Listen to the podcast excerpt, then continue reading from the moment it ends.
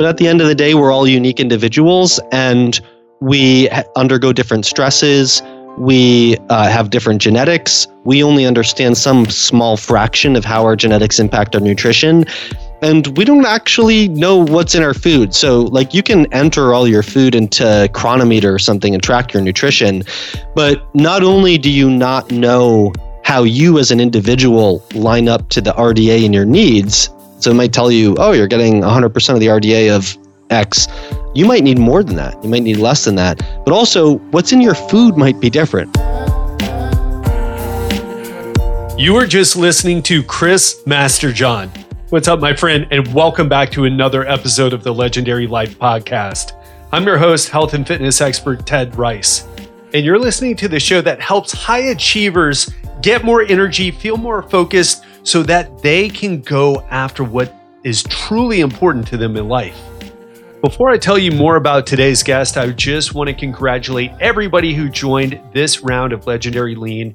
And if you're listening for the first time, Legendary Lean is my body transformation or lifestyle transformation coaching group where we help you, yes, lose weight, lose fat, build muscle, get toned, tightened up in all the right places, but we do it in a way that helps you maintain it afterwards because we're really about health transformation. The body transformation, it's because of the new healthy habits. So I want to congratulate everyone who joined. And by the way, if you missed out, you missed out big because next time we launch our program, the price is going up because now we have so many testimonials, so many people saying good things about it. The results speak for themselves, and the results are worth way more than what we've been charging. So, congratulations to all the new members. And remember, Legendary Lean is going to be open in another three months, and you'll have a new opportunity. We've got people who've lost 40 pounds in three months, 25 pounds in three months, 20 pounds in three months. We have a bunch of people actually who lost 20 pounds three months. If you are willing to do the work, this program works for 100% of the people who apply at 100% and that's all I got to say about that. So if you're looking for a program that works next time, pay attention, join up, don't miss out. Let's talk about Chris Masterjohn. So he's one of my favorite people to learn from. He is like a genius when it comes to nutrition. And I know you think you know a lot of people who are like that, but I'm telling you, a lot of people have a good game, they talk a good game, but they aren't as knowledgeable as you think. And you'll see exactly what I mean when we get into the interview with Chris Masterjohn because we start off talking about why I have him on the show, why I reached out to him. And I follow him on Facebook. He put up something that was just brilliant talking about the divide between the people who believe that you need meta analyses and systematic reviews of 100 randomized controlled trials before you say anything about nutrition and so on. And then on the other side, you have people say on the ancestral health slash paleo side who are just like, well, if cavemen did it, then it's got to be good for you too. And that's not exactly very scientific or a way that we want to live our lives, especially when those guys were dying from infectious diseases because they didn't have things like antibiotics. So, Chris and I also dive into genetics and nutrition, the relationship there, and how to really tell if you have a nutritional deficiency. And this, my friends, is super controversial. I've asked so many experts on this, but I've got the best answer from Chris ever. In fact, he's the guy that I trust when it comes to talking about okay, how do we assess our nutritional status? How do we see if we're lacking something? And how do we fix it once we figure out we do have a nutritional deficiency. You're going to learn all that and more in today's episode. I know you're going to love it. So, without further ado, let's get to the interview with Dr. Chris Masterjohn.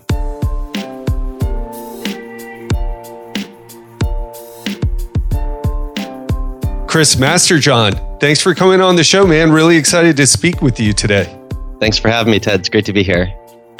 Yeah. And uh, before we hopped on, I was just talking about what maybe reach out to you. I've been following you for a while now, but you had this post about detoxification and someone had made a meme talking about detoxification and liver. And if you have a liver, then you don't need a detoxification supplement. And you made a very important observation about that. And what I love about you is that you aren't part of, you're part of the critical thinking tribe instead of the, oh, evidence based, and which I love evidence based. I love things based on science, but yeah. if, uh, you don't get sucked into those dogma discussions, those those discussions that, that really have more to do with tribalism and, and in that case authoritarianism than you know really evaluating what's going on. So I really appreciate you for that.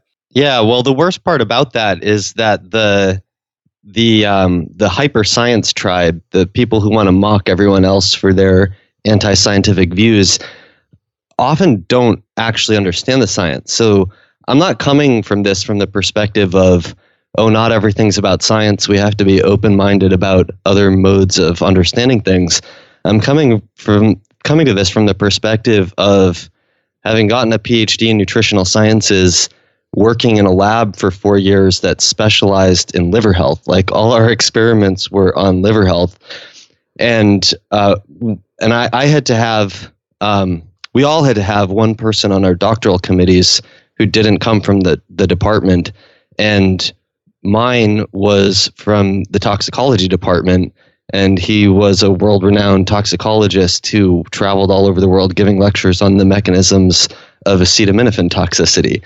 And so he, when I had to do my comprehensive exams, I had to learn a lot about drug toxicology because they would basically our written comprehensive exams were basically we got locked in the grad student office for a week or two while we researched the answer to some question that they'd ask us and we had to turn in a written report and basically didn't sleep you know grow an extra beard and whatnot.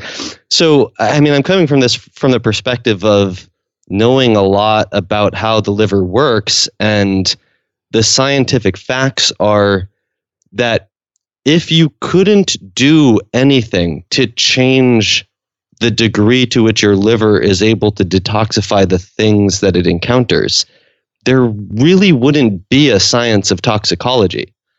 Or mm. you know, or or what there would be is toxicology would only be a catalog of how toxic different substances were.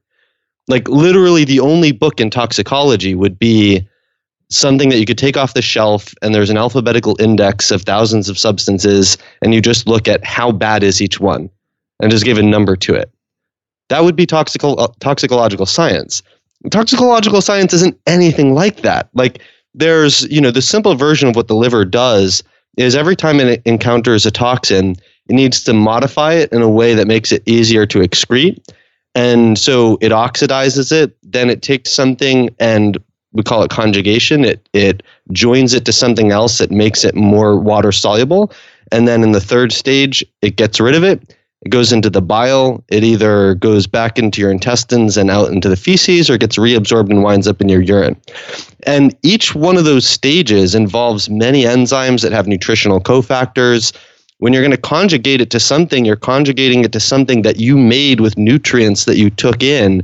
And so all of those steps are impacted by our nutrition.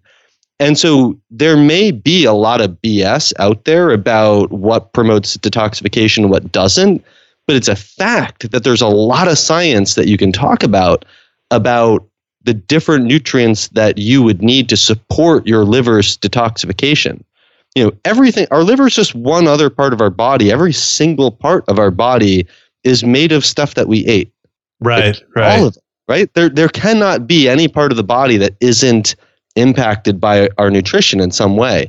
And that doesn't mean that you assume that nutrition must be the limiting factor to make anything work. Sometimes it's not the most important thing, but it's always a factor.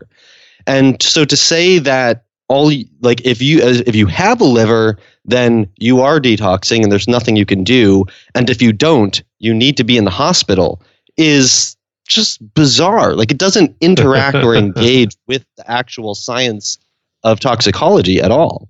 Which is interesting because, like you said, the people who tend to put up memes like that mocking detoxes or whatever, they are that hyper science crowd, but they don't really understand it very well. Uh, one thing that I, I pride myself on, Chris, is I, I know my limitations, at least to some degree. And that's why I'm so excited to have you on to help unpack a lot of this for the people who are out there who are confused because it's like, oh no, detoxification, it's pseudoscience. Um, you know, DNA testing, it's pseudoscience. In fact, one of the most com- controversial subjects we've had on this show, where people have gone back and forth, is something that we're going to dive in today, which is nutrient status.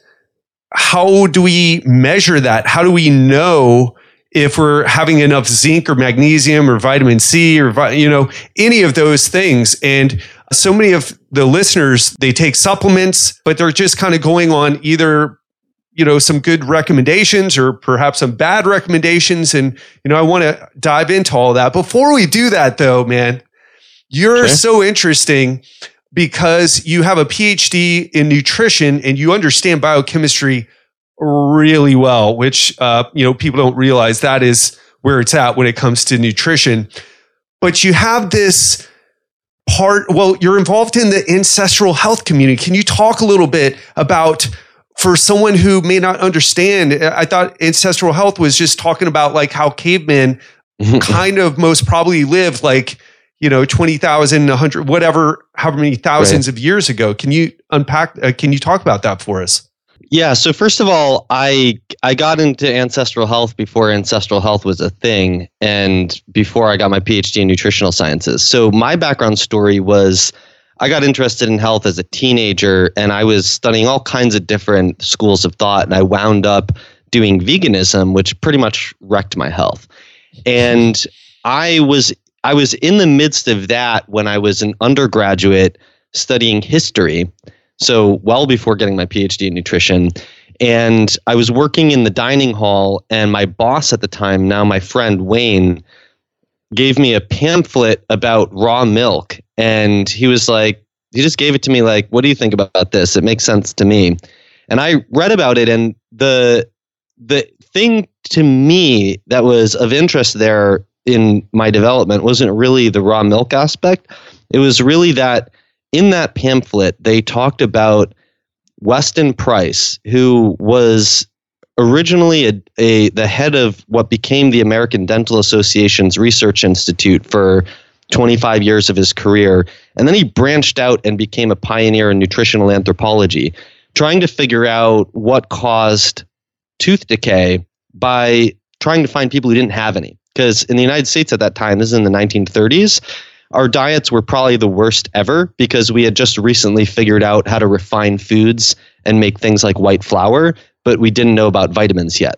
And so, hmm. or we were just learning about them. And so there's this middle ground where people were living off of refined flour products that were not fortified with any nutrients and they had no concept of balance. Like, no, we didn't, there, there was just, there was no reason to say, look, you can't eat all of your diet as white flour. And there was no reason to say, hey, maybe we should add stuff to this white flour because everyone's eating it and they're not getting the nutrients they need. So it was kind of the bottomed out period of American nutrition. And every almost everyone had terrible teeth at that time. And so Price went looking for people who didn't have tooth decay. And what he basically discovered was pretty much all of the uh, all of the traditional diets that he found in different parts of the world, no matter how different they were, all protected against not only tooth decay, but had a profound protection against degenerative disease in general. So, anyway, in this pamphlet, there's about a paragraph devoted to this where it emphasizes that he found the key to the freedom to tooth decay. At that time, I had gone to a dentist and discovered that I had over a dozen cavities while I'm a vegan, and I needed two root canals. And so I'm reading this pamphlet and I'm fascinated by this concept of freedom from tooth decay. I'm like, this is exactly what I need. Yeah. And so I I went out and I read his his magnum opus, Nutrition Physical Degeneration, and I studied this whole concept of the whole story about how he traveled the world, everything that he found and that kind of opened my eyes to this idea that we once upon a time had accumulated some collective wisdom about how to eat that had a remarkably profound protection against many of the things that we suffer now from. And we've really lost touch with those ideas. And so at that time, I'm just starting to want to get involved in health as a career because this is having such a profound impact on me. And I'm also looking for other people who understood this. And this is also around the time where not blogs were not popular yet and there was no social media. There were Yahoo groups, which were like right. email listservs, and that's how you talk to people. And so I wound up on those and I wound up getting involved in the Weston A. Price Foundation because the Weston A. Price Foundation was basically dedicated to carrying forth the work of Weston Price, you know, mixed in with some other things that became of interest and so on. And that is that's all before paleo got popular. So through many years, uh, and that's also in in between here is where I decided to go get my PhD in nutritional sciences. I wanted to do I wanted to become a doctor. My whole idea was I wanted to pay forward what I had learned, what I learned for my own health. But while I was studying pre-med sciences, a number of my professors told me I should go into research. I was also finding myself completely fascinated with how things work more than uh, you know applying uh, science to humans. And um, and I, I, I was also starting to do a lot of research and writing about my own hypotheses. And i was realizing that if i'm developing scientific hypotheses no one's going to test them unless i do. And so all that mm. drove me into the phd in nutritional sciences i started my blog while i was in the grad student office and I never looked at my stats, so I never really had any idea who was reading my blog or or like who was sending th- people my way. And then I looked at my stats one day and I saw that all my readership came from all these paleo blogs that I didn't know existed. And so I started paying attention to the paleo movement. This was, you know, at that time I thought paleo was just a book that Loren Cordain wrote. And it turned right. out that somewhere in those years it had morphed into this massive community that was centered in the blogosphere and that most of the people who were reading my stuff were were in that community. And so I I got involved there.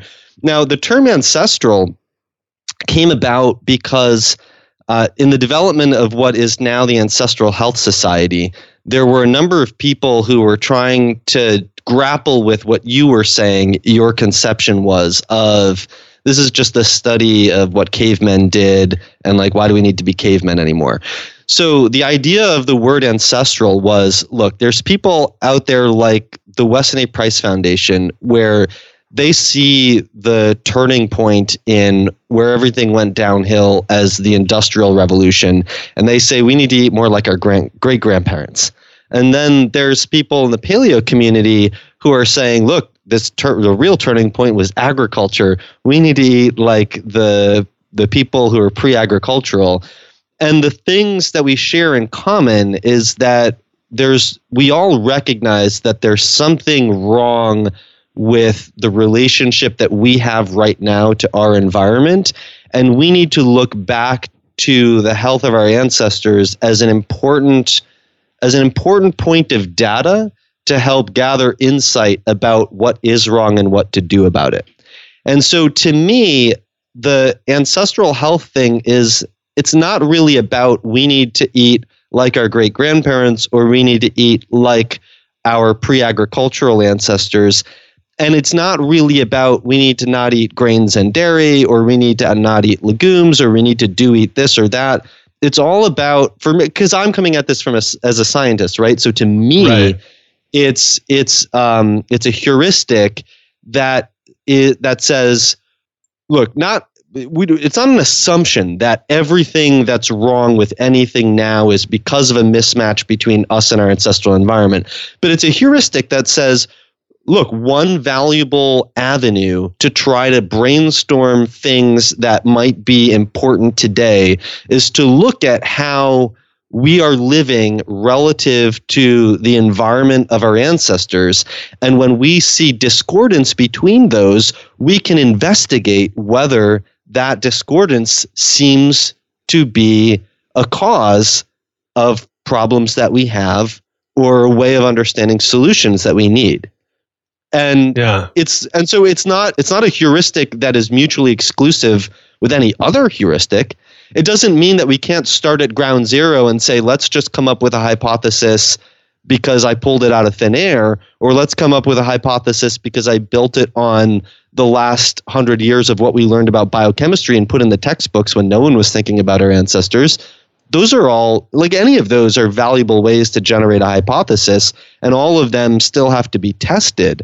It's just that why would you start with why would you start on a blank slate when in fact humans have been around for millions of years and have accumulated a lot of experience doing different things why would you ignore all of that when you're trying to understand humans that is not a popular thing to say in the evidence-based uh, the quote-unquote evidence-based health and fitness community that's for sure but I, I love that we're having this conversation and like you chris i was quote unquote paleo before it was a thing either. I got into it in maybe 2001 by Paul Chek, who introduced me to the Weston Price Foundation. But unlike you, I did not have the foundational science at the time to really understand okay, I'm reading about I'm reading physical uh, nutrition and physical degeneration about the the the way that our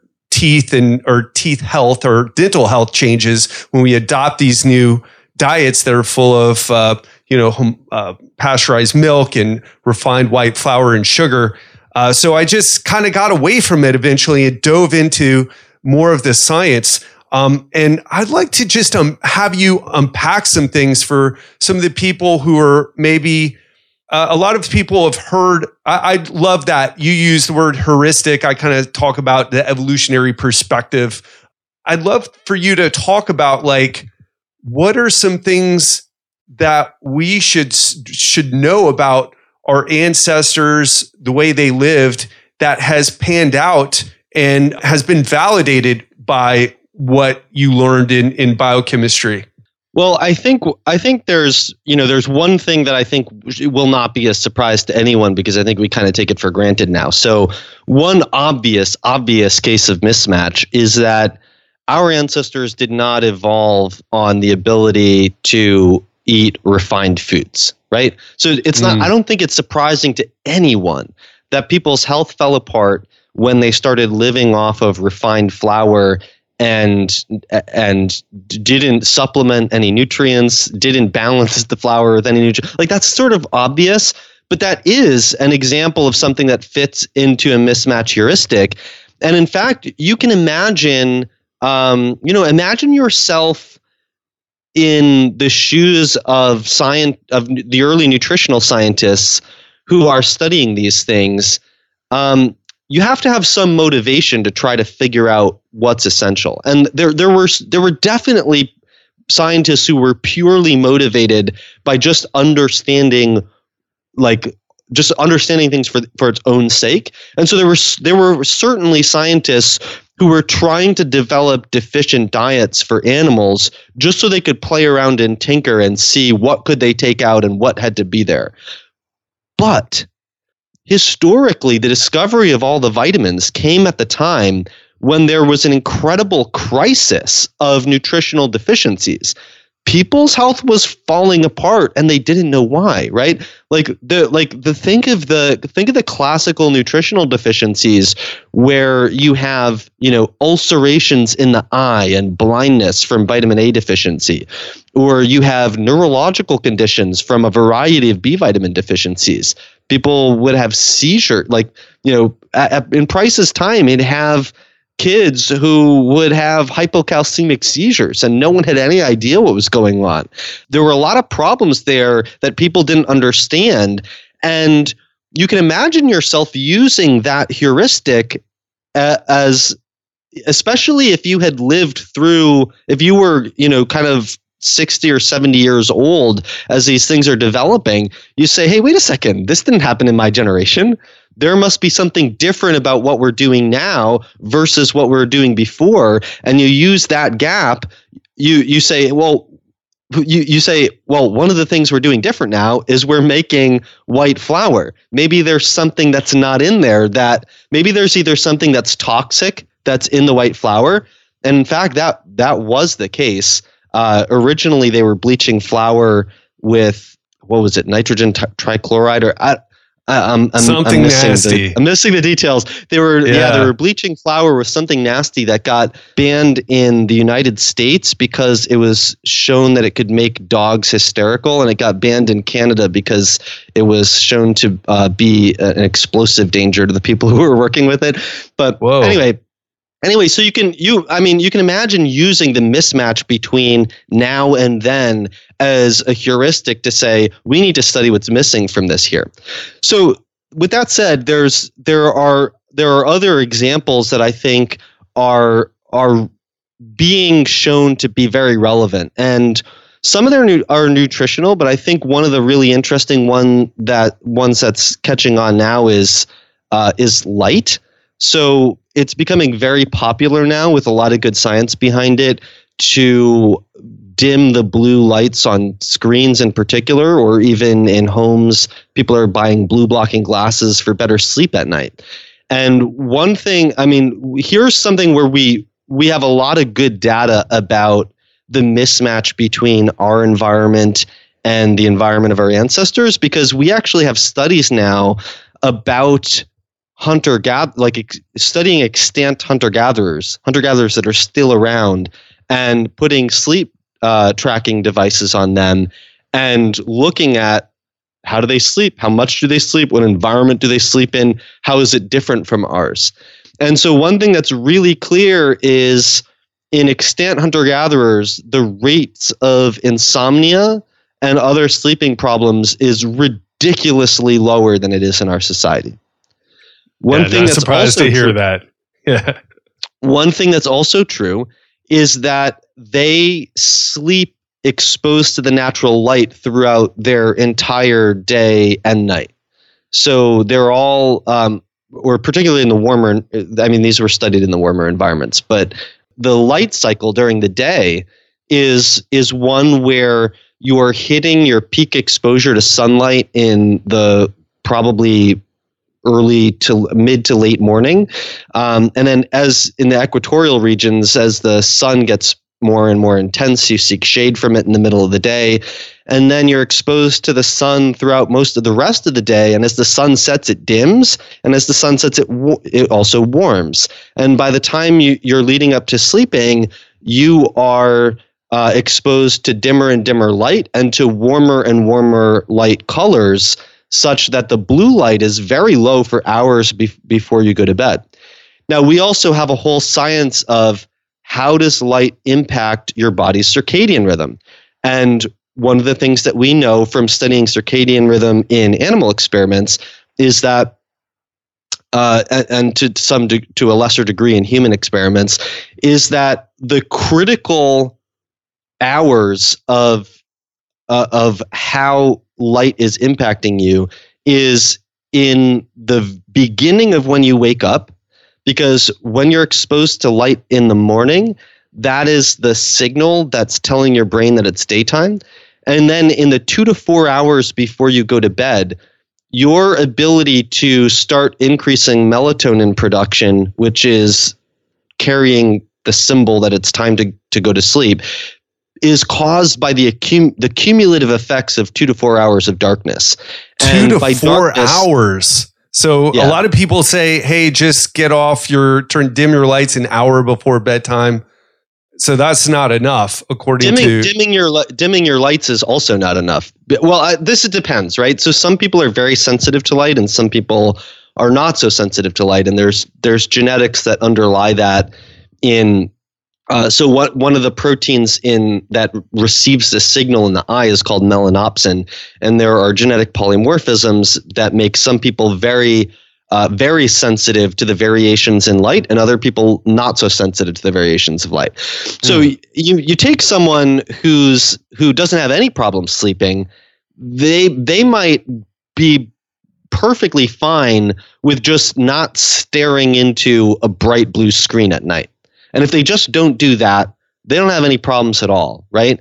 So, I mean, that person, I'm not going to tell them to rearrange their their whole life around their light exposure, unless they have family and the people living with them are hypersensitive. Then you then you probably should, but or at least you have to negotiate how to approach that.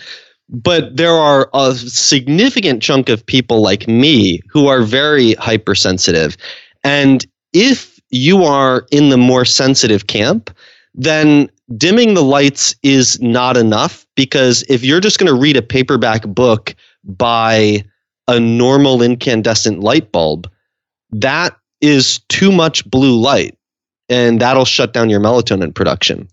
So it's interesting because there's a lot of people out there that are saying that are very dogmatic about technology and they they're they're like don't look at your phone, don't watch any TV, read a book or something like that. But I'll have insomnia if I do that because because of the reason that I just said. The blue light is right. is much from the incandescent light bulb. Whereas I can stick my face in my phone if I have night shift on and I redden the tone and if I got blue blocking glasses on. Like I'm getting way less blue light by playing with my phone than I am if I'm reading a book by an incandescent light bulb. So I actually have special lights in my place where at 8 p.m. I, I switch the ambient lighting to light bulbs that come from lowbluelights.com that filter out the blue light. And so it gives kind of an amber tone. And I, I, like that because it it uh, they're bright enough that I can read or I can do anything. I don't need to wear glasses around the house, and it's just it's just easier. But I mean, this is a really great example where we can take a heuristic. Like, how would you how would you how would you develop that without any useful heuristic. I mean, yeah, you you could point. you could start from the ground up, but it's it becomes much easier if you just look at the fact like, hey, humans out before they lived outdoors, today we live indoors. Humans before got light from the sun and campfires. Humans today get artificial light. It's like, what's different about those things? And it becomes much more efficient to study that science. But sometimes you might come up with an idea and you investigate it, it doesn't pan out, and you know you leave it behind. So it's now, but you you were talking about tribalism before. You have to remember, you're talking to me. I I have a background in research, right? So I think about this as a researcher. I think about this as a heuristic for developing and testing hypotheses. You're going to find other people who think of it as a tribal badge of honor, and they're going to give you a different take. Yeah, I, I love what that's exactly that's exactly true with the evidence based crowd. Right. Right. To some people, that's a heuristic. To other people, it's a tribal badge of honor. That's such a great point. And for anyone listening, I want you to think about who you're getting your information from and who you're actually being. Are you part of a tribe because you want to belong to a community, which is a very strong drive in human beings, speaking of, you know, ancestral traits. But at the same time, that's not necessarily going to serve you. And I love what you're doing here. I, I, feel like we're kindred spirits because I think about things, although I'm not a researcher, I don't have a PhD, Chris, but I think about things like that. I just want to know, I guess, the truth, the objective reality. And I, I love what you said, man, about you've got to think a little bit deeper. You don't just say, hey, get off your phone and turn on a light and, and read a book. You've got to think a little bit deeper than that.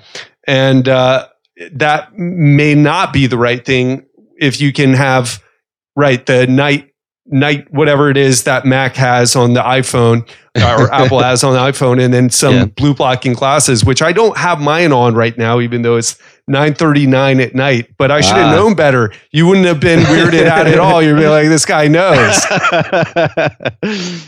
yeah. Well, hey, um, let's talk a little bit more about this. Um, another thing, since we're on the topic of light, I was reading a, a recent review uh, or 2016 review about sunlight, sunlight exposure, and I think it's something that a lot of people are confused about. Everybody is, or I shouldn't say everybody, but a lot of people are really frightened of getting skin cancer. So they slather their bodies on, uh, slather, you know, sunscreen on their body, or they just avoid the sun completely and they think they can make up for it with a vitamin supplement. But it doesn't seem like that's the case. Can you talk a little bit about that? Because vitamin D, it's uh, you know, it's people who have better vitamin D live longer and have less problems, even if they get sun exposure, as long as they're not getting sunburned.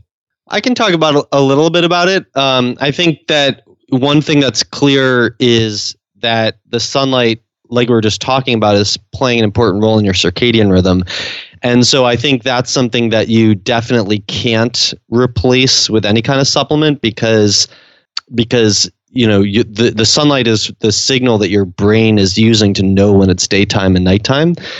Now there's other there I know there's a body of research about some of the other benefits of sunlight. I I haven't dug too deep into it, so um, I'm sure there's other people that could speak to that much better. Uh, but definitely the sun the sun does more than just synthesize vitamin D. But yeah, I'm not I'm not good to talk in much more detail about that though. Okay, yeah, cool. Well, then why don't we do this? Because a lot of people are confused with uh, you know for the mo- the majority of people they say they want health, but what really drives them is fat loss.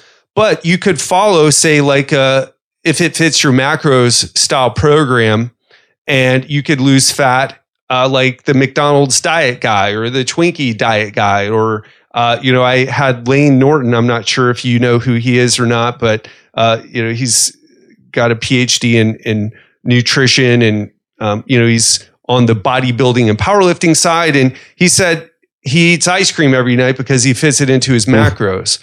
Um, you know, so people get kind of confused. There's this part where you know body fat it's definitely something that's important. But if we're only eating processed foods or, or we're eating a lot of processed foods and we're maintaining low body fat, that necessarily isn't so healthy either. You get you can have nutrient deficiencies. You can have an imbalance between your methionine and glycine ratios. Can you talk, or you can use cooking methods that you know create like AGEs and those types of things. Can you talk a little bit about some best nutritional practices to help people just eat better, uh, eat more optimally, and and with this ancestral health heuristic or perspective in mind? Yeah. Um, so so if you're if you're interested in fat loss, then I, you know I, I don't think that there are many things besides your calories, your protein, really your calories and your protein that are going to be the ultimate dictators of your body composition there your calories protein and your exercise.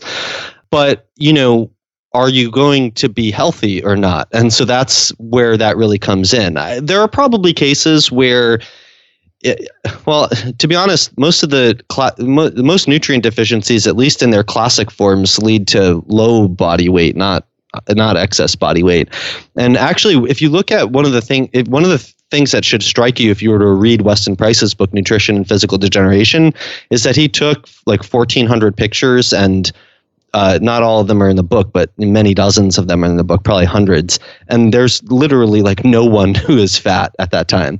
And so I think it's pretty clear that obesity in the modern era is not really about vitamins and minerals.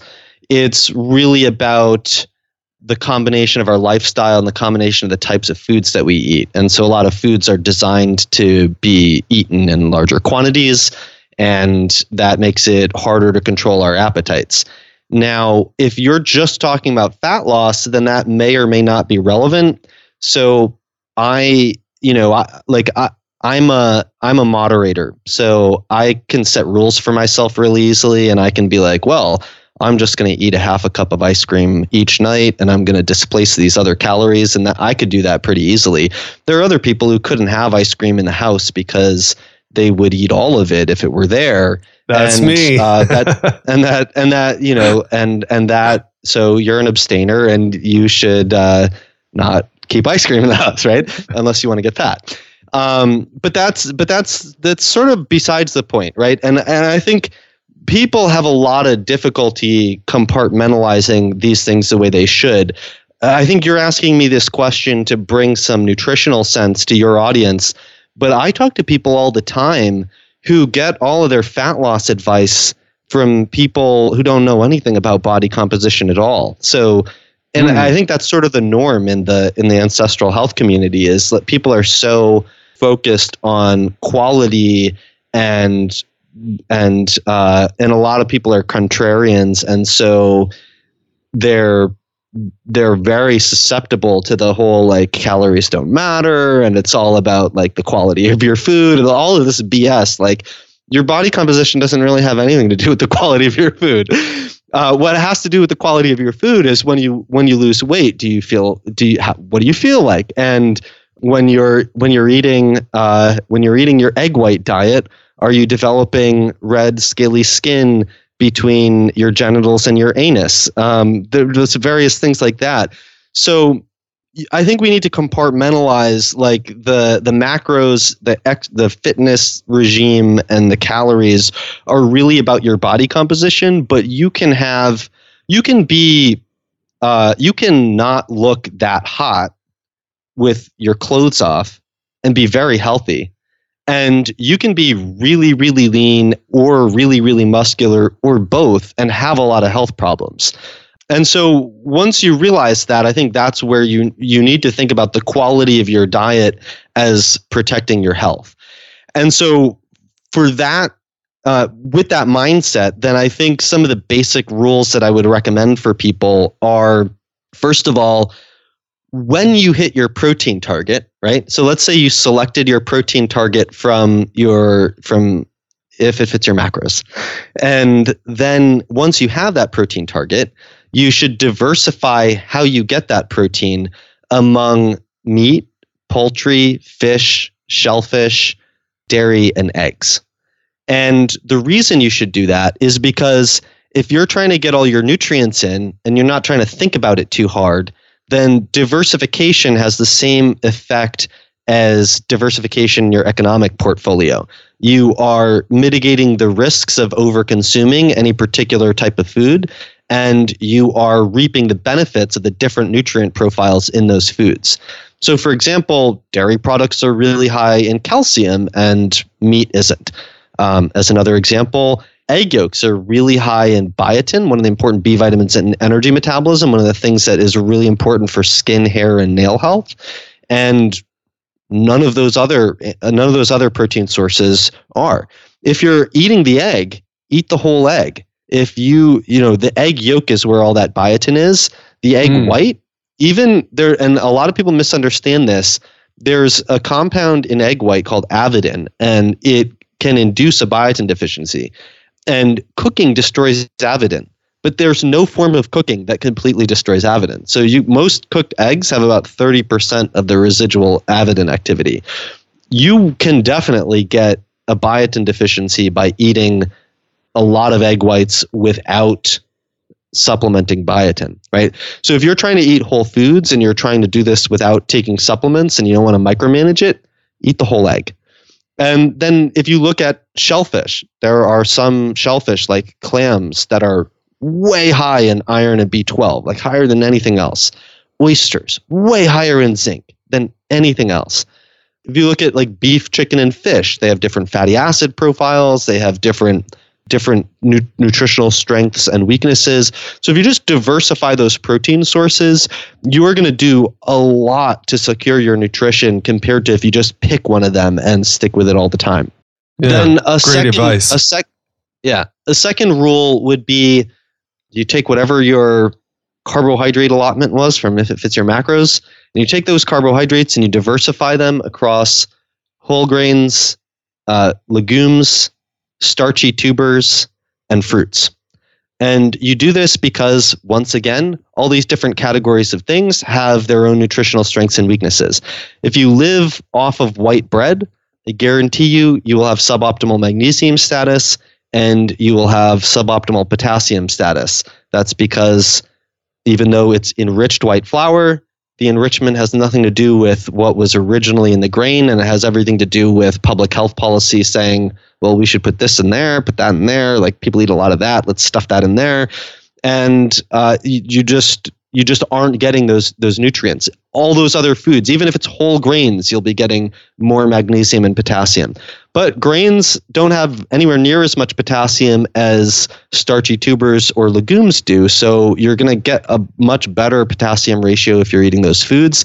Grains don't have much folate. Folate is important for all kinds of things, including your mental health.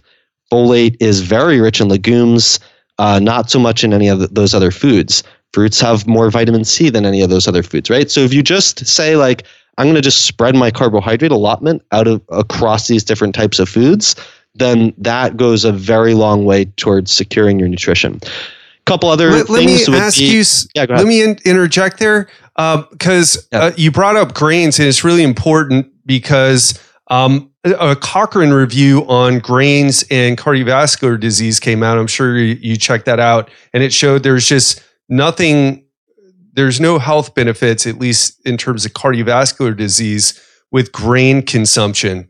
And I recently saw something that was put out by the Blue Zone guy, actually, an article putting out by the Blue Zone guy, uh, Dan Buettner, and it linked to a British medical journal article on. Um, I think it was a either a systematic review or meta analysis of of grain showing it did have a beneficial effect, and also the Blue Zones guy. He's very he he promotes grains because just talking about this whole ancestral perspective, a lot of these cultures that he went in uh, checked out, they uh, grains were a big part of it. And I'm here in Thailand right now. They eat a ton of white rice, man. I mean, mm, yeah. it's hard to find anything else. Could you talk a little bit more about those things that I mentioned and, and what your take is on grains? So I, I, I need to understand your perspective a little bit. You're, are you arguing that that refined grains or that no grains are more ancestral um, than whole grains? I, I, it wasn't even. I was asking a question because I don't well, have an argument. Ar- argument. Uh, you, but uh,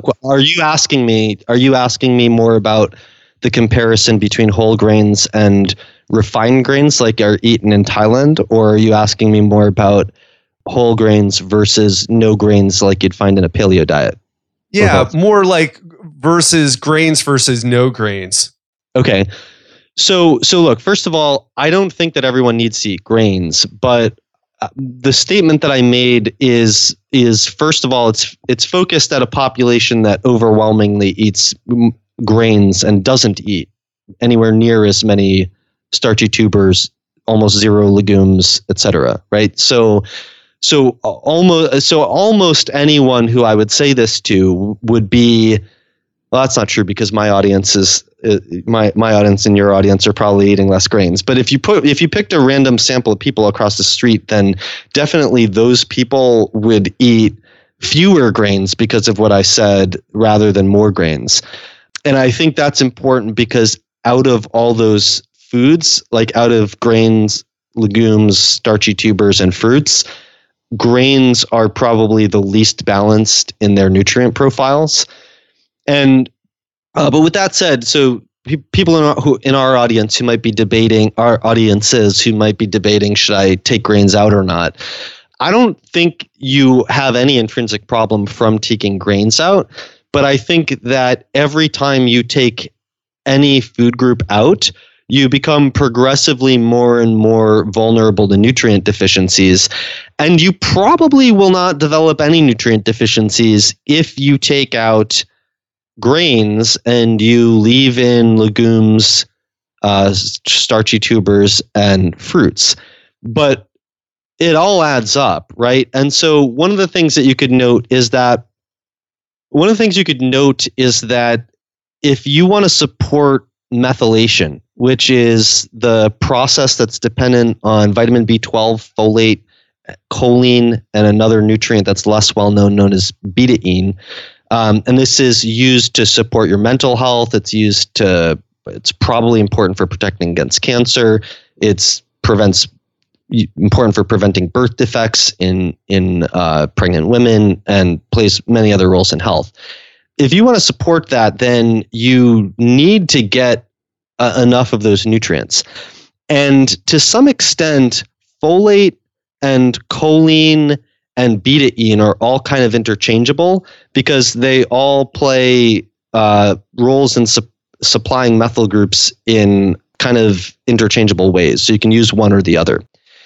And if you're looking at the diet that the like the dietary principles that I was just describing, egg yolks are your main source of choline and legumes are your main source of folate. Now, if you're talking about grains, whole grains are actually a they're actually a, a kind of okay source of choline in some of them, but particularly wheat actually. So whole wheat is a kind of half decent source of choline and it's a pretty good source of betaine, which is which is another methyl donor. And in fact, if you were to try to really beef up your betaine supply, like eating wheat germ or wheat bran would be uh, a great way to do that. And so it's it's not that it's necessary. It's just that you're supplying all these redundant nutrients and it's what what isn't true is that if you cut out grains in your diet, you don't need to think about what that did to your diet. Right? So what I'm laying down is the is the not thinking about it version of how to eat. I have no problem at all saying like, hey, if you want to cut out your grains, just like tweak these things and and fine but you if you don't have a, a specific reason to cut out any group of foods in the categories that I've been discussing, then I think you're actually more robust to protection against nutrient deficiencies than you are if you start cutting out those food groups. And I don't know that a meta analysis of studies looking at the impact of whole grains on cardiovascular risk is actually useful in addressing these questions at that level because those like the questions that they're asking are so crude that they're not really designed to capture what we're talking about right now, which is what are the nutritional benefits of those whole grains and what are you going to do to compensate when you remove them? Wow, that was expertly answered, Chris. Thanks so much, man. I mean, uh, because I was seriously, you're like, what's your, what were you trying to say? Or I'm, I'm trying to say I'm confused. and, and you, and you put it in a way where, yeah, you're getting us to think about things and everybody's like, just stop eating grains or just don't eat carbs or just stop eating fat or whatever it is. And, and you, and you're bringing up, you got to think about if you really want to dial your nutrition in, you really have to think about what you're missing out. And it's just that extreme approach, it, it does just doesn't need to be done anyway. And like you yeah. mentioned, yeah, please. Oh well, I mean, say say say someone cuts out the carbs, then you're cutting out about five of those food groups, and then it gets even more thought is required. But keto is the best thing ever since uh, you know sliced. Uh, well, sliced actually whatever keto bread is sliced parmesan I don't know, whatever. I'm not keto in case in case you haven't figured that out. I'm not into that. I, I tried going very low carbs and I started having anxiety issues and even had panic attacks. Had to go to the doctor. Doctor couldn't figure it out. Obviously, doesn't know what's going on. And I eventually found some information about carbohydrates and, and serotonin levels and not not a lot of research, but just some hypotheses about carbs dropping uh, you know low carbohydrates, you know, and how it lowers serotonin because you just don't get enough yeah. tryptophan in uh, from protein. You, you, have anything yeah, to add there, well, by the way? Yeah, ins, it, so well, insulin. Yeah, insulin increases tryptophan transport into the brain, but it also affects uh, enzymes involved in producing serotonin too.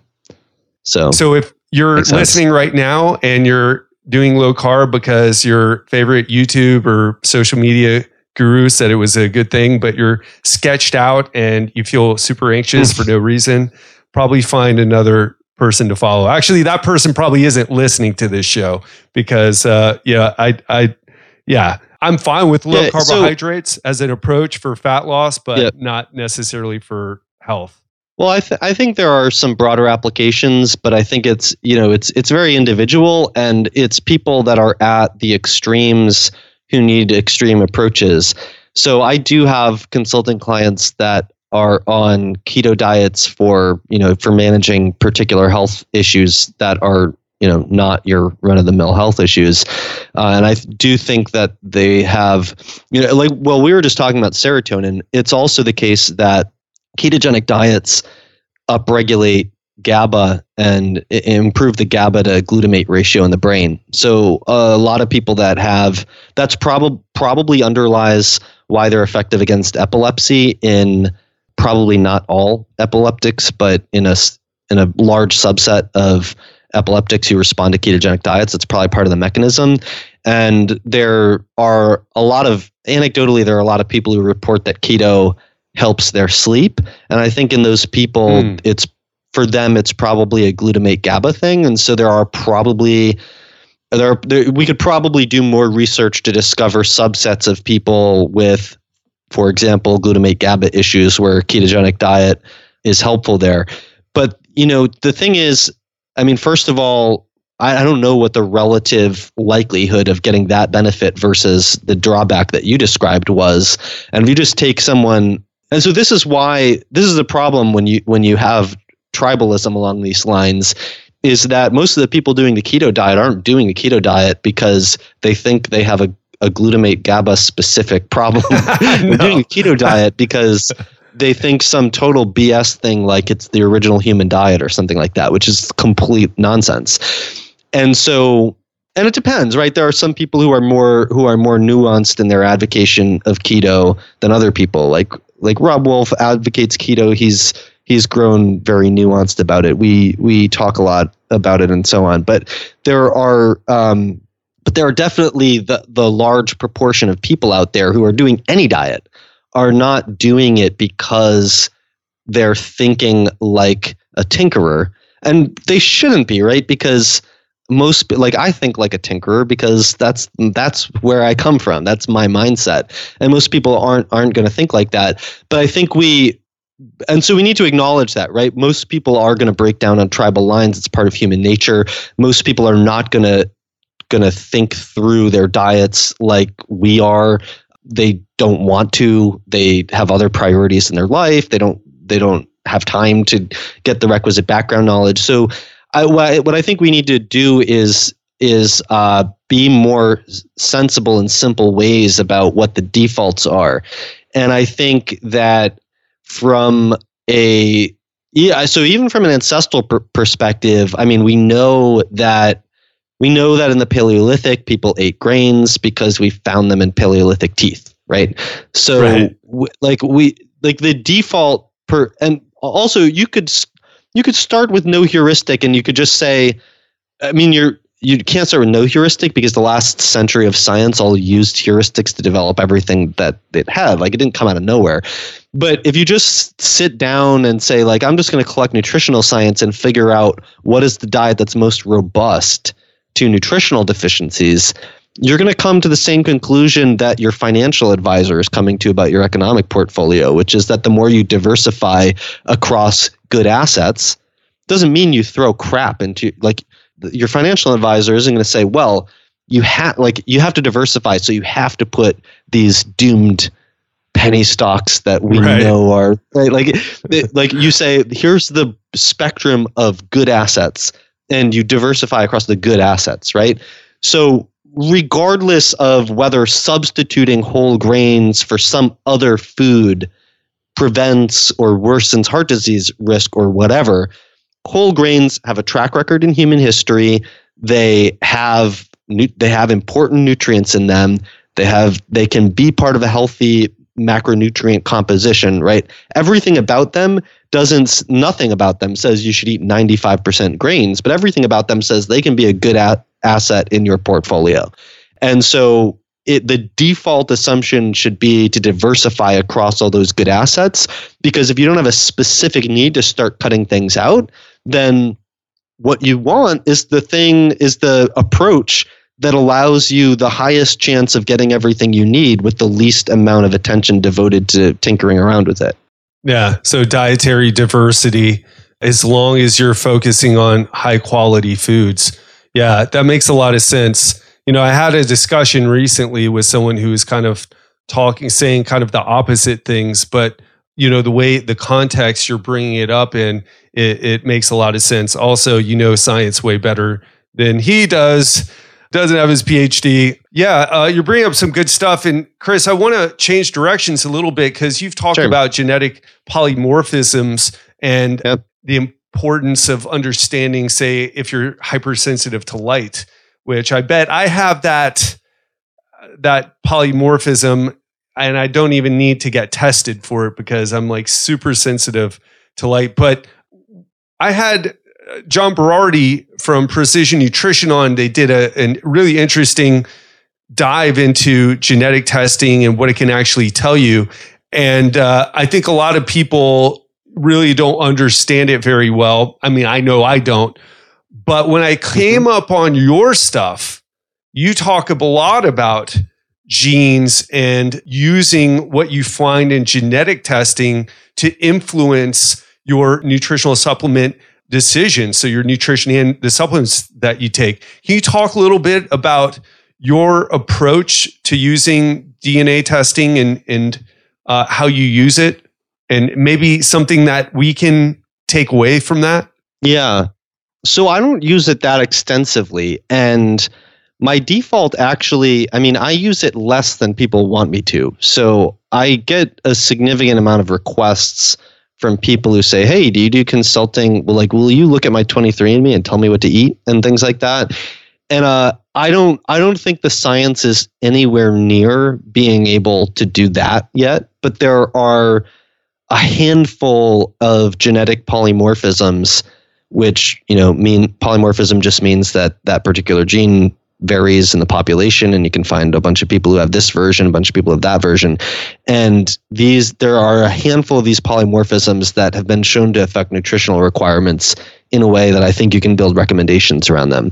So the one the one that i think is most impactful that has the most science behind it that i've talked about the most in my material and that i utilize the most in making recommendations for people in practice is MTHFR and MTHFR is the enzyme that allows you to make methylfolate, which is the form of folate that supports the methylation process. And there are a lot of uh, there are a lot of diseases that are associated with MTHFR, and a lot of them are are mental health issues. So, but there's also like a lot of controversy around that. Or what what what type of yeah, mental so, health issues? So yeah, so depression is definitely one. Um, the anecdotal data is quite interesting too. So em- Emily Deans, who is uh, has the evolutionary psychology blog, she has she has run MTHFR tests on her patients, and about half of her patients, all of her parents, she's a, a psychiatrist, right? So her patients all have mental issues they're coming to her for, and um, the the worst MTHFR status, meaning the lowest activity of that enzyme, that is about 15% of the population. It's about 50% of the patients that she tests in practice. So that's pretty that's pretty dramatically discordant, right? Um, now, there's a lot of controversy over this that you know some studies find this disease is associated with MTHFR, but then other studies conflict. There's some meta-analyses that show like some are more robustly associated than others. But what I think is, um, and if, if you really want to see the associations with with mental health issues, what is uh, even more informative to look at is COMT, and COMT is the enzyme that uses methyl groups from folate um, or the other methyl donors to methylate a handful of neurotransmitters, the most predominant of which is dopamine. And mm. COMT is basically half the population is in the middle, and a quarter of the population has low activity, and a quarter population that has high activity. And the reason that it's spread like that is because there's advantages to being one or the other. And so if you have low COMT activity, you are more predisposed towards being more mentally stable and more mentally rigid right? Stable we sounds good rigid sounds bad but they're the same part of that spectrum. If you have high COMT activity you're more uh, predisposed to be mentally flexible and to be like hyper distracted right? Flexible sounds good but distracted sounds bad. And so it's a it's really a spectrum and and if everyone is healthy, then it really is a matter of personality type. So the the one of the one of the um, dichotomies that's been used to describe this in terms of archetypes is the low activity is the worrier with an O who wor- worries a lot, and the high activity is the warrior who goes to war with an A. And hmm. I, I don't I don't think that's that makes the warrior sound good and the warrior sound bad, and so I don't think it's it's really that good. Like if if that was really the case, if it was just beneficial to be high activity, you wouldn't have an even spread across the population. But rather, what you find is that the people who have the high activity, they are less vulnerable to things like anxiety and depression and worrying. But they but they're more vulnerable to anything around distractibility. So uh, so like they have more trouble performing at schoolwork, for example, uh, because they, they don't have as, as much of an ability to focus. Now, what's what I think is interesting is that for COMT, there are not well demonstrated nutritional interventions because because it's it's not it's not really an, a directly nutrient related gene. There are there are some data indicating that vitamin D impacts its expression, that hormones impact its expression, um, but they're kind of messy. But what is very clear is that you methylate dopamine with this enzyme using the methyl groups that come from B12, that come from folate, that come from choline. And if you're using the methyl groups that come from folate, you need to use MTHFR. So I think what you what you're looking at is the reason that the genetic data is so messy and people can say oh these studies are conflicting. Like nothing like this this there is nothing that we know about this. We can't do anything with this. Is because they're asking questions that are too crude. Like the question does MTHFR homozygous for C677T have a statistically significant increase in the risk of OCD or something, it's really the wrong question because it's not just about the enzyme activity, it's whether you matched your nutrition to that enzyme activity. And then it's also about really your COMT, right? So if you have low MTHFR activity, that compromises your supply of methylfolate. But if you have a higher folate intake, a higher choline intake, and then you have genetically high COMT activity, you're probably not going to have a manifestation of that mental problem because you compensated with everything else. So what we re- like we we really can't tease this apart unless we think through it mechanistically. And I think when you do think through it mechanistically, you can ask questions that are much more nuanced and you can come to much more sensible answers. So here are some facts that we do know. Number one, if you have low MTHFR activity, you have less of an ability to use folate for methylation. So you need choline as the alternative methyl donor. And in fact, there's a lot of people out there who are just giving high dose methylfolate supplements to people who have low MTHFR activity. There aren't any studies showing that that helps. It make it kind of makes some sense, but there are there are several uh, there are several human trials where they've shown that people with uh, people with low MTHFR activity have altered choline utilization, and that to normalize their choline metabolism, they need 900 to 1200 milligrams of choline a day, which is what you'd get from four to five egg yolks. Mm. And most people aren't eating four to five egg yolks. And most, yeah. most, uh, most, if it fits your macros, people are not eating any egg yolks right? So this is where yeah. you can get where you can, where you can imagine someone getting into trouble, right? So like even if you're IIFYM and you're you're knowledgeable enough to be supplementing your egg white diet with biotin, then uh, you're still in trouble because you don't have choline in there. So you can imagine someone who is doing great with body composition, but then they become more depressed or they develop more anxiety or their OCD starts to get a little worse. These are all things that could be explained by a choline restricted diet in the presence of MTHFR because you're you need more more methyl groups from choline you're not getting them and then your what winds up happening is the methyl group supply to the COMT enzyme is lower. You have less methylation of dopamine, and that impacts everything in your brain in the direction of too much mental rigidity, right? So, un- just enough mental stability is an asset. But when you start floating into the extremes, because now you're combining your genetic predisposition with nutrition that exacerbates it instead of nutrition that mitigates it, then you're falling into the extreme of mental rigidity. And even that can be an asset if you're thinking about the right things, right? Like you might make more money if you got lucky and the thing that got stuck in your brain was this brilliant idea that is your next business. And you can't think of anything else until you get it done. But you can be out of luck if what got stuck in your brain was damn you screwed everything up with that last girlfriend and you're never going to forgive yourself you know? So yeah. um so yeah you don't really want to be that reliant on luck. You kind of want to put yourself into the middle ground where you're buffering yourself against your your nutritional predispositions.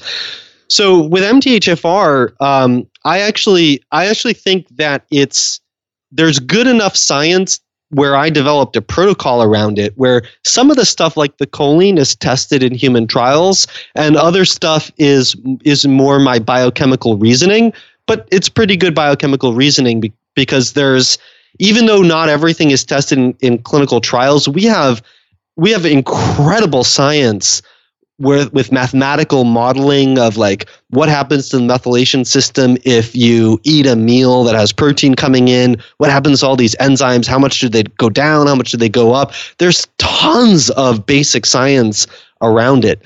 And so some of the other things that we know is that if you have low methylfolate production you tend to lose glycine and glycine is an amino it's the simplest amino acid. It is not an essential amino acid. A lot of people don't think it's important because it's not an essential amino acid, but we tend to just in normal diets, we tend to fall short in our abilities to synthesize it by about 10 grams or more per day. When you have low methylfolate levels, that actually causes a cascade of events that causes you to pee out that glycine and lose it in your urine. So you're much worse in that sense.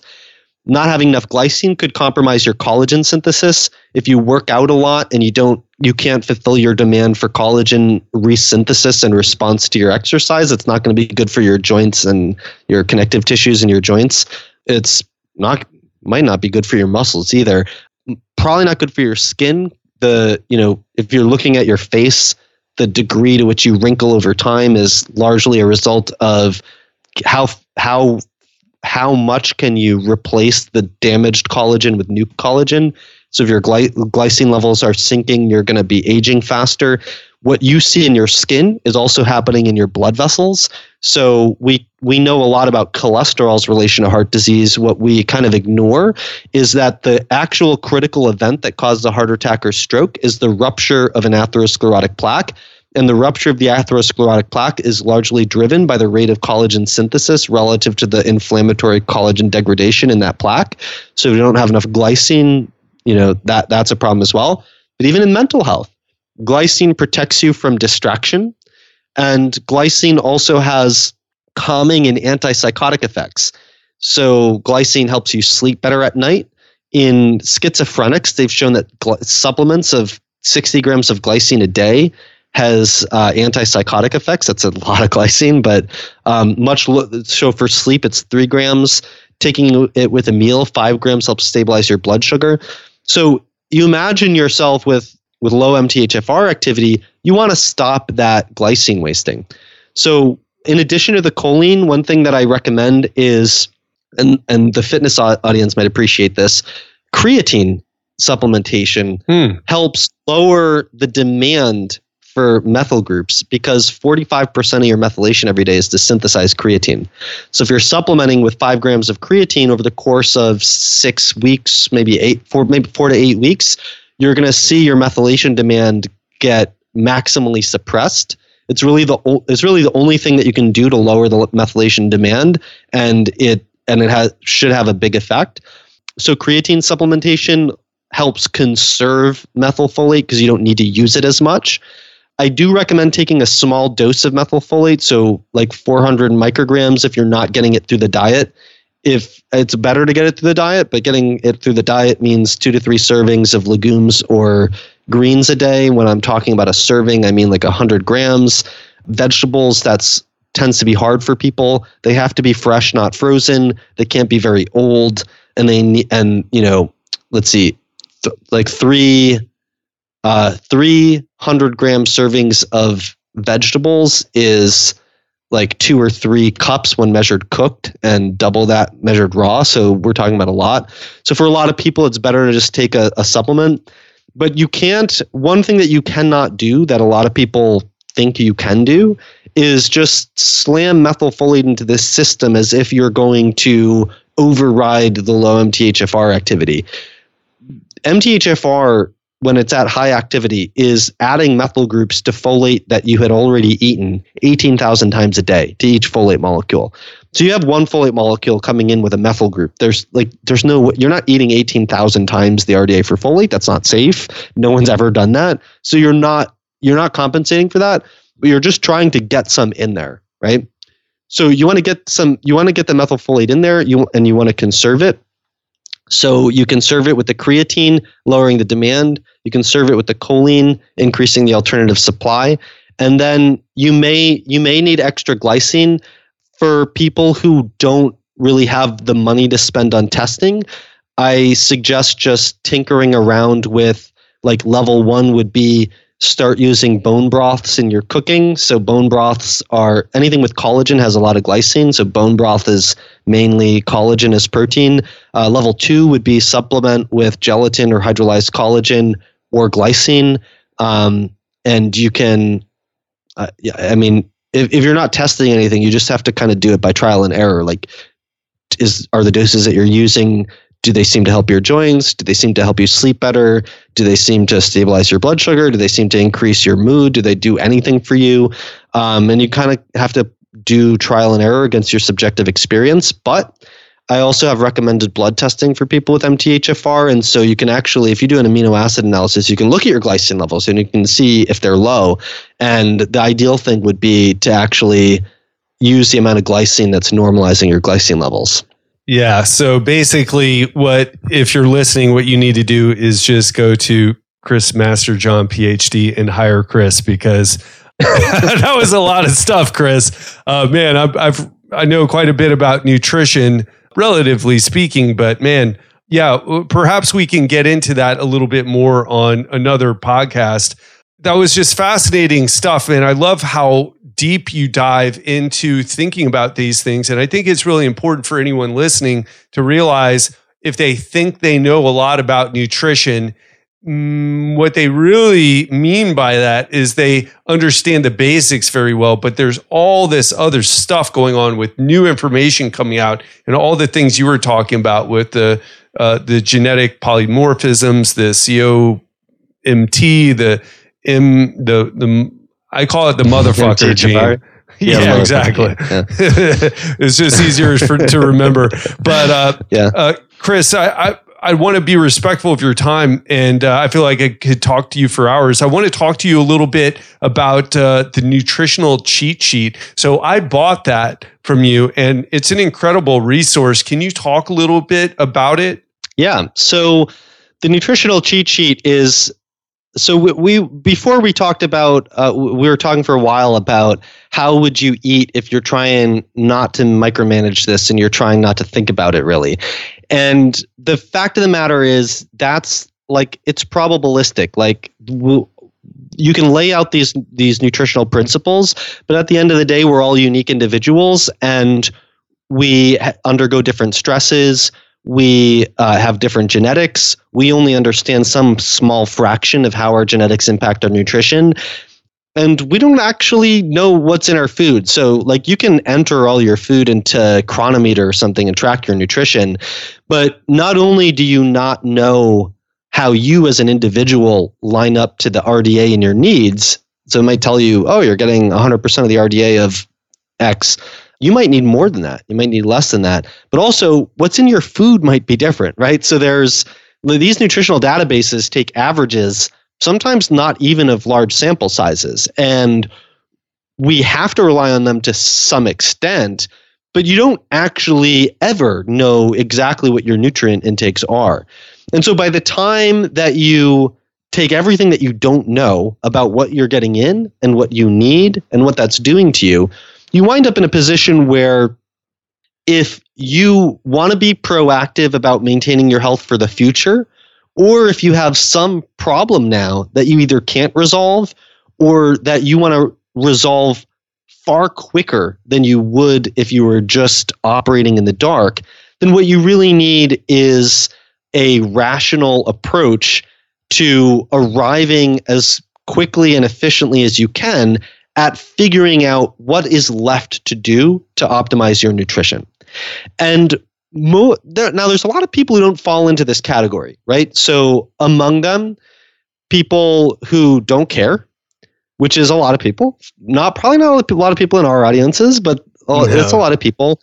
Um, and people who people who just put a lot of trust that whatever they're doing now is going to is going to keep them through the future or who, people who only care about what's going on right now and have no problems but most of the people who are motivated about nutrition, who are in your audience and who are in my audience, do fall into this category. Most of us do care to some degree about our future.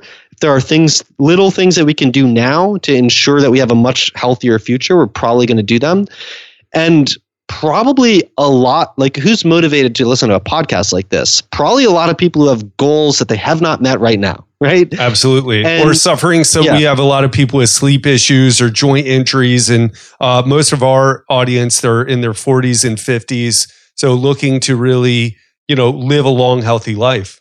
Yeah right uh, like a lot so probably the majority of us have uh, unresolved problems right now that we would like to that we would like to resolve more quickly. So, to the extent that any of those relate to your nutrition, then what I've produced in testing nutritional status, the ultimate cheat sheet, is basically the simplest way that you can use the resources at your disposal to arrive at actionable conclusions to improve your nutrition. And there are three approaches that it outlines for different people with different levels of resources. So the comprehensive approach uses comprehensive lab test screening, blood and urine tests, dietary analysis, blood pressure measurements, and a review of the signs and symptoms that could be related to nutrients. And then for people who uh, don't have the financial resources to pay out of pocket for comprehensive nutritional screening, which is actually very expensive. Then there's a cost saving approach. And then for people who have a lot of money and no time, there's a time saving approach.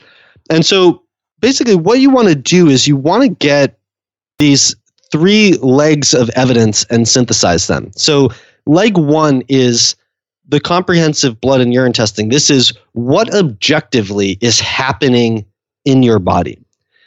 Dietary analysis is all about plausibility. It's what does your diet and lifestyle look now, look like now, and what would we rationally expect to be missing or to be present in too much that you would need to adjust? And the signs and symptoms look subjectively at what is happening in your body. So for example, if you're tired all the time, or if you can't sleep well, or you know if you can if you can fall asleep but you keep waking up, or if you have red itchy skin, is that red itchy skin in your scalp? Is that red itchy skin around your nose and mouth? Is it is it in your perineum, which is between your genitals and your anus? Is your skin bumpy? Like all these different things that provide information that you can look at no one has to test you, but it's in your personal experience to know that it's a problem. And if you if you don't have a lot of money, but you have the time to do a dietary analysis and to run through the signs and symptoms, then I provide an algorithm that says when when should you use testing in order to solve a problem. We can imagine like two scenarios. One is if you're looking at a dietary analysis and you see that your iron intake is really low, and you're looking through your signs and symptoms, and iron deficiency keeps popping up in a, a number of them, then it might become really obvious to you that you can just eat, you know, start eating more iron, right? Um, but alternatively, you might have issues where the testing could really make a difference in what your actionable thing would be to do. So maybe looking at dietary analysis and looking at your signs and symptoms leads you into too many different directions. Then what you can do with the cheat sheet is then use only the targeted testing that would help you resolve which direction should you take. Or sometimes it would lead you in conflicting directions. Like some of the symptoms of iron deficiency, for example, also occur in iron overload. And sometimes it's your genetics or your level of blood loss, whether it's through menstruation or occult blood loss and uh, during exercise in your intestines or other things, where you really you really don't know which one you're predisposed to, and you really need to do testing to figure out whether you should be doing one or the other of two opposite interventions, right? But then there are other, you know, there are other cases where uh, someone has plenty of money at hand, or they have cr- crazy good insurance that will cover anything as long as it it's gotten from LabCorp or something like that. Like if if you have all those resources at your disposal, then the comprehensive nutritional testing really helps you really helps you uncover anything that might be off biochemically, even if you wouldn't suspect it, or when the symptoms are too vague, right? Sometimes symptoms like fatigue, for example, if it can be caused by 13 different things, a comprehensive screening really helps ferret out which one of those mm. things is most probable. And, you know, some people are in the case where they don't have time to do a dietary analysis. They're like, look, I'm busy getting cash, man. and so um, those people, like maybe they only do the comprehensive nutritional screening. And then if there's anything that they need to look at with their diet or collect their signs and symptoms, they, they, they save that for when that's going to make the difference of what they need to do. So basically, with this nutritional cheat sheet, what I produced is a way where you can just in five pages figure out everything that you need to do and then it directs you to read the rest of the 78 pages on an ed- as needed basis. So you might possibly if your goal is to read as little as you can in order to get somewhere you may well only have to read six or seven pages of it because it leads you through the algorithm of which section to go to when or you might be able to do it in pieces. Like you might be able to go through a few pages, decide that you need to get this, this, and t- that test. You order, you talk to your doctor, you order them, wait till they come back. Then you go to the next set of action items that take you through another two or three pages.